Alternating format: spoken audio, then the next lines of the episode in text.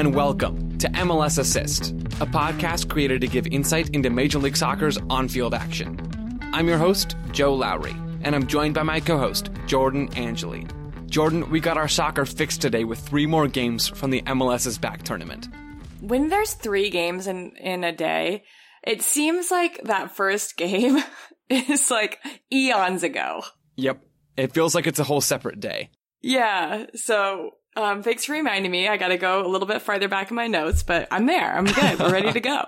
so today we've got SKC's 2-0 win over RSL. We've got FC Cincinnati's 2-0 win over the New York Red Bulls and the 2-2 draw between the Colorado Rapids and Minnesota United. Let's start with that game that was from eons ago between SKC and RSL. SKC get that early goal with Johnny Russell off of a corner kick in the first minute and then get another goal at the end of this game with Gerso Fernandes in the 86th minute.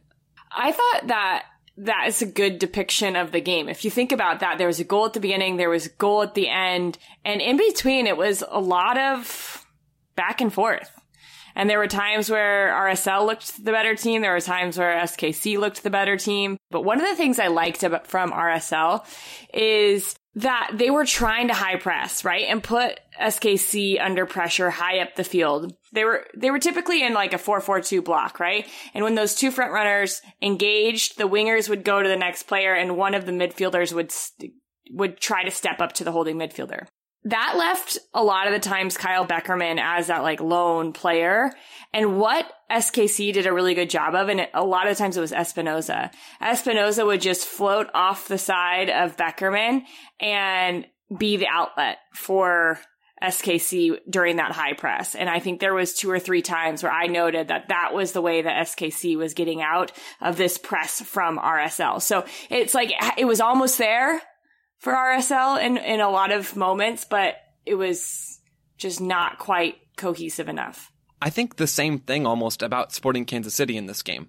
Mm-hmm. They they haven't been fully consistent in this tournament. They've shown flashes.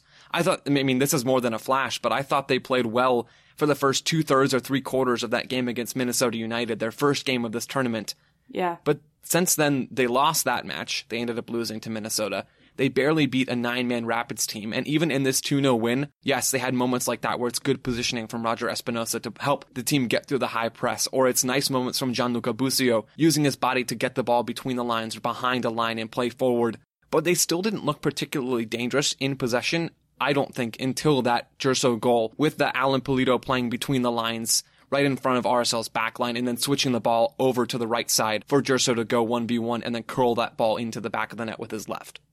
Yeah, it was one of the super sub goals we saw today, but uh, I think SKC has its moments and things are still clicking for how they want to attack with a frontrunner like Pulido, right? And I think that there's really moments where it seems like it's, it's working, but I, I am not going to stop talking about Pulido because I feel like the things he does are so smart. And you and I have talked about when teams are building up, um, and there's no pressure on the ball. So imagine this for SKC. There was a buildup coming down their left side. Pulido was holding his spot as that number nine. And as the outside back engaged a little bit with the winger, Pulido's making a run in between the seam of that outside back and the center back. So that's the first wave of running. And then right behind him, so we've seen that, that run, right? Maybe in the, the, between the center back seam. And right behind him, though, in this game, Johnny Russell was making a run in between the other seam.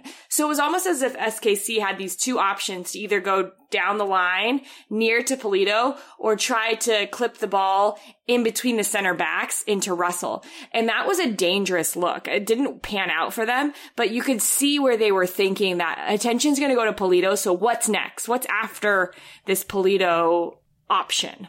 And we're going to see more of Sporting Kansas City in this tournament. They're on to the knockout rounds. They've advanced out of Group D. Real Salt Lake has advanced out of Group D as well. One thing, Jordan, that I've loved in this tournament is those little water break interviews from the coaches. Oh my gosh. So much Freddy good. Juarez? Yeah, Freddy Juarez. So much good insight on this interview in particular. Taylor Twellman was talking with Freddy Juarez in that interview about Kreilach and Meram tucking inside a little bit and combining. And Freddy Juarez talked about how That was intentional. They wanted to be placing two players, two midfielders on either side of Ilie as Sporting Kansas City's number six because they felt like those spaces and by flanking Ilie, they could get into those two spaces to make Ilie choose between going to one player, going to Meram or Kreilach. And I noticed watching for that specifically both before and after that conversation. Uh-huh. I noticed that sometimes it was Meram and Kreilach, other times it was Beckerman and Meram, and other times it was Everton and Beckerman. It was fluid. And I think that can be a greater discussion point about the makeup of RSL's roster. They have fluid attacking pieces. Beckerman pushing forward, Kreilach dropping in, Meram tucking inside, Rusnak when he's healthy floating across the front line. They have so many different interchanging pieces. Are they fitting together well right now? No, not yet. But I think there is talent there and there is the potential for real flexibility and pretty soccer in the attack. They had a nu- numerous opportunities, and a lot of it happened in those pockets of space next to Ilie, right? Initiating uh, some kind of decision making there, but it also happened because Corey Baird was making defenders make decisions as well.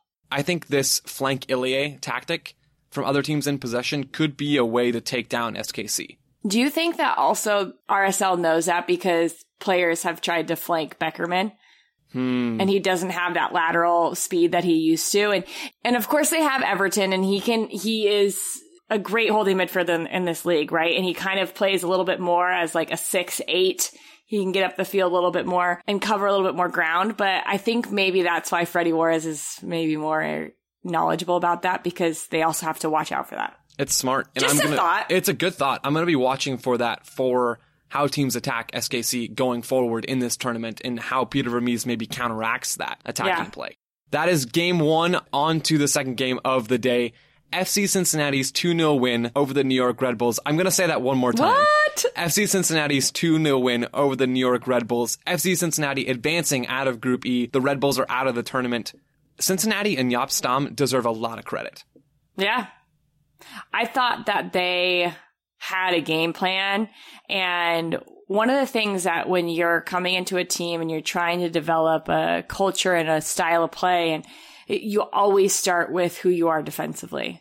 And I thought that defensively in this performance, Cincinnati showed that they could do something that maybe wasn't pretty, but they defended in a deep, like, five three two block. Sometimes it looked like a four four two, but it was a lot of the times a five back. And they just made it really difficult and clogged every passing lane. So much of that defensive solidity should be attributed to the shift away from the man marking to the more zonal defensive block. It's allowed them to be much more solid defensively. It's limited the amount of times that players are getting dragged out of position and runners are moving into those now vacated spaces. Yes, Cincinnati haven't played a really good possession team since making that switch, but regardless of their opponents, they've taken care of business by shutting out Atlanta United and shutting out the Red Bulls. That's a really good point. Two shutouts, yeah. Yeah.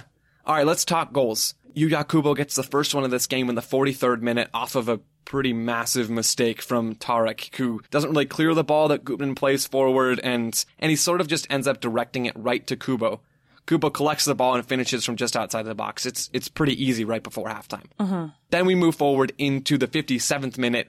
This goal comes off of a corner kick. Haris Medunjanin has the corner. He takes it and hits the ball to the near post, where Florian Valot unintentionally heads it past Jensen to make it 2-0 to FC Cincinnati. A smart corner kick setup, I think, with numbers stacked at the near post for Cincinnati.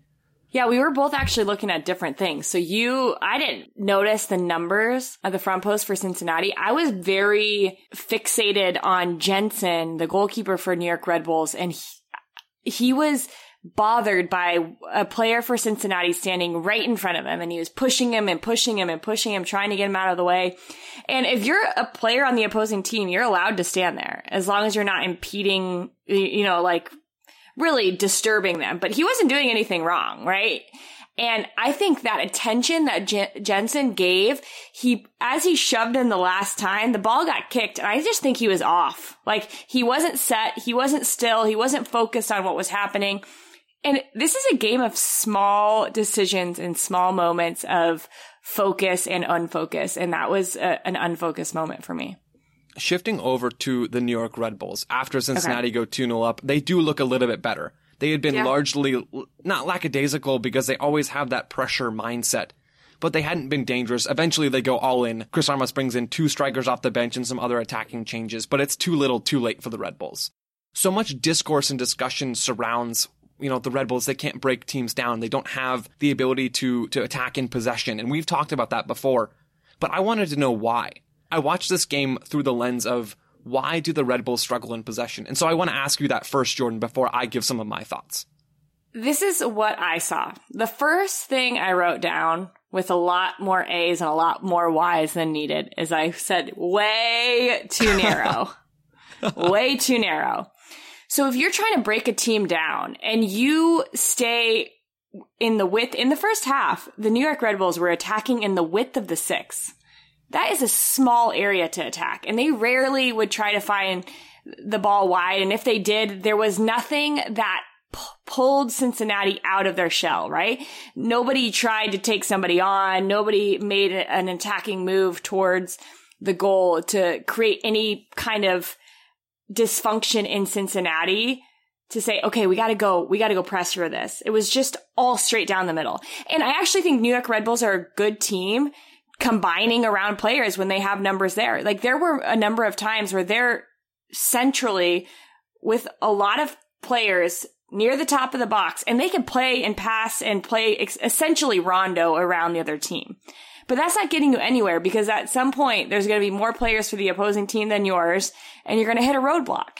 I noticed a difference in the second half is Omir Fernandez, I, I, thought actually had a pretty good game for Red Bulls. He was lively. He was pretty all over the place and he received the ball on the left side and he got an opportunity on goal. And it all came because he picked the ball. He, he dragged himself wide and in that 4-2-2-2 system, somebody has to create the width. And by moving one of those midfielders or one of those center forwards out wide, then you just disrupt how the defense is defending you. So Fernandez goes out wide uh, midfielder shifts and they shift too slow, so he beats him. And then what happened is Medunjanin has to move. And when Medunjanin moves, then the Red Bulls can play that little tiki-taka kind of soccer they want to play. And it led to an opportunity not on frame, but off the side netting. So it's not as if the Red Bulls can't play in possession, but it can't be like down the center channel of the field. I love that you highlighted that wide play because that's something that I had written down as well. When they have the ball out wide or in maybe in the half space, because the Red Bull style ideally is to not move the ball wide. They want to play as vertically as possible within as small, as narrow of a space as possible. But yes, when, but but ahead. Not. I agree with you, but I'm saying if you want to be good in possession, you also have to use that space. You have to be as big as possible. 100% agreed. No, I, I do agree with that. And we saw the Red Bulls shift things a little bit wider in the 2nd uh-huh. half. There's a sequence that I wrote down where Ben Mines has the ball on the right side of the attack in the 65th minute. Kyle Duncan and Omir Fernandez make the exact same run to try to give him an option. They run into the same space and it just disintegrates from there. The play drops that. dead. Yeah. That is what clued me into the fact that when the ball goes wide, the Red Bulls really don't, in most situations, know what to do. Yeah. And that's a big problem because possession soccer, it is important to use space and to take advantage of opportunities, especially when a team like Cincinnati is clogging in the middle. You have to play into the space. We've talked about it a number of different times over the last week or two. You need to exploit that space and force them to shift and force the defense to shift and the players to move around. Yeah. The Red Bulls aren't doing that. The other thing I would say about the Red Bulls is I get curious if you're going to play in that system with those two center, those two center strikers, right? In the 4-2-2-2, the box midfield. Don't you think you have to mix up the type of center forward that you have? Like have more of a post up type of player and more of a line penetrating type of center forward? Hmm. I don't think they have that mix quite right yet. Because how do you utilize those players in the midfield when you have all those numbers if you don't have somebody to connect the lines? And to be able to connect the lines, it's important to have somebody else who's trying to stretch, right? Yeah. Because then there's this, this balance in decision making that the other team has to play and then you play off of their decisions, essentially. So I just don't think that the, that center pairing is quite the right flow for what they need. There are lots of holes in the Red Bulls if they do want to be breaking teams down in possession because that's not what they're built for but we see that they need to adapt in certain games. They needed to do it against the crew, they needed to do it against Cincinnati, and they were unable to do so. Yeah. Moving on to the third game of the day, a 2-2 draw between the Colorado Rapids, who were eliminated before this game even started, and Minnesota United, who were through before this game even started. Early goal for the Rapids, two goals in the middle from Ethan Finlay from Minnesota United, and one goal from super sub Jonathan Lewis to even the game for the Rapids. Where were was this Rapids team the last couple games? Did you feel that way? Sleeping, napping? Yeah, I definitely felt that way. I, uh, this is what we expected to see. You know, maybe not Younes Namli on the outside in a winger role or like outside midfielder role, but their intensity and their fire to get after it and know that they are good soccer players. Like they played well for chunks of the game. And I think it all started off with their intensity to high press right away. I felt like Minnesota was really struggling to get a hold of the game because the Rapids did a good job of squeezing to one side defensively. And then as Minnesota tried to get out, they were just picking the balls off. The margins were small for Minnesota with possession because that's also not what they want to do. Adrian Heath yeah. wants to play against the ball.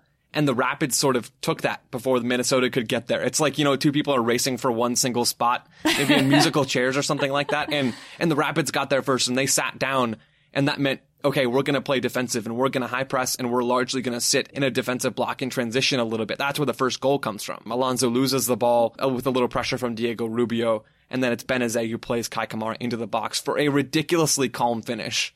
It oh looked like Kei Kamara couldn't even be bothered to, to have to put in more effort because he knew he was going to score it. Yeah. My dad was like, is that the right type of finish there? And I was like, why would you not pass it in the back of the net if you could just pass it, right? Like it, it, did. It just seemed so easy. I do want to talk about Benezet though, because I felt like this was his best game of the tournament. Okay. Uh, he, he was getting caught on the ball too many times. In, I think in the first couple games, right? He was trying to dribble out of things and maybe that's one on him. Maybe it's two on who is supporting him and he didn't have enough support, support, right? So he was trying to dribble out of things. But in this play in particular, he did the exact right thing. So you talk about Alonso losing the ball in the midfield. Uh, I think it was Diego Rubio that was in the mix there. Yep. Benezet picks the ball up and he goes at the heart of this Minnesota team, which is that space where Alonso is no longer. And because of that initial dribble, I think it was two, three dribbles that got him right in front of the center backs, that opened up options. It was a, a brilliant dribble and something that like doesn't really, you, you don't really think about, but when Alonso is out of that spot, you have to punish Minnesota. Speaking of Minnesota, we got two goals from Ethan Finlay, as I mentioned before. Finlay had a great game in this yeah. match. He dribbled at Sam Vines and didn't turn away, didn't shy away from that 1v1 matchup with one of the best 1v1 defenders in Major League Soccer. And he gets two goals. And I want to focus on the second goal here. Okay, wh- what about the goal? So let me set the scene here. It's it's okay. Plays the ball, a perfectly weighted ball, behind Sam Vines and into Metanire, who runs onto it. Metanire then cuts the ball back for Finlay, who finishes and makes it 2-1 but that's the surface level. Okay. I want to dig a little bit deeper into Ethan Finlay's movement in the box on this play. So as Gregus passes the ball to Metanire, Finlay is positioned between Colorado's two center backs. That's Drew Moor and Lala Abubakar. He's spaced out evenly and a little above those two center backs inside the box. Then, right as Metanire gets on the ball, Finlay makes a hard cut towards Abubakar, running right at him before immediately cutting back to his spot between the two center backs. That hard fake frees Finlay up at the edge of the six yard box and allows him to get on the ball right at the end of the cutback to score at the edge of the six yard box. That fake wow. is everything on this play and it's what frees him yeah. up to score. Yeah. And it's good. It's good that they, both him and Metanire know what space they want to attack before they even attack it. Mm-hmm. Like Finlay is not running into that space until probably Metanire already played the ball and he's cutting back as the ball is getting played, right? The timing of it had to be so perfect. And it, it is a testament to this Minnesota team to know, okay, when you get to the end line, here are typically the areas that are going to open up. If a, if the back line is dropping as hard as they are, you got to play it right in front of them, right? Right in front of that space where Finlay ends up picking up the ball and, and scoring a ridiculous finish. Like the, the, the pace on the ball that Metanire played him, Finlay did a good job to get it back in, back on the frame of goal. Jordan, you got anything else on this goal or this game before we close today? the the one thing I want to say uh, just saw on that goal actually is yes, it was a good play by Minnesota, but it also was we talk about Sam Vines a lot, and this was a moment that if if you're Vines and the ball goes back to Gregus, and before you're you can't get one two there, right? You can't have that ball get played in the seam where it got played, and I think Vines was just too late in sl- dropping back a little bit, cutting off that angle because that's exactly where you don't want the ball to play to be played because as a defender, then you have to turn your body the other way and recover. It, whereas if he just backs himself up, cuts that space off, and it gets played in front of him, he can go run towards Metanire and defend him 1v1 faced up. So I think this is the difference between defenders that we see at the highest, highest levels, right? And Sam Vines. Yes, he's a great defender and he's going to continue to get better, but that little defensive movement to get him back in the seam and then be able to have the play stay in front of him is huge and it cost him a goal. We're not going to see any more of Sam Vines in this tournament, but we will see Minnesota United, as well as several other teams that we talked about in this episode, playing more games in the knockout round. Jordan, we've only got one more day of group stage action. Wow. We almost did it, Joe. Time flies. For group stage, for group stage. for group stage. Time does fly, and listeners, we'll be back again tomorrow with the final group stage episode of this MLS's Back tournament. Jordan, thanks for chatting with me. Thanks for chatting with me, Joe. Listeners, thank you for listening, and we'll be back again tomorrow.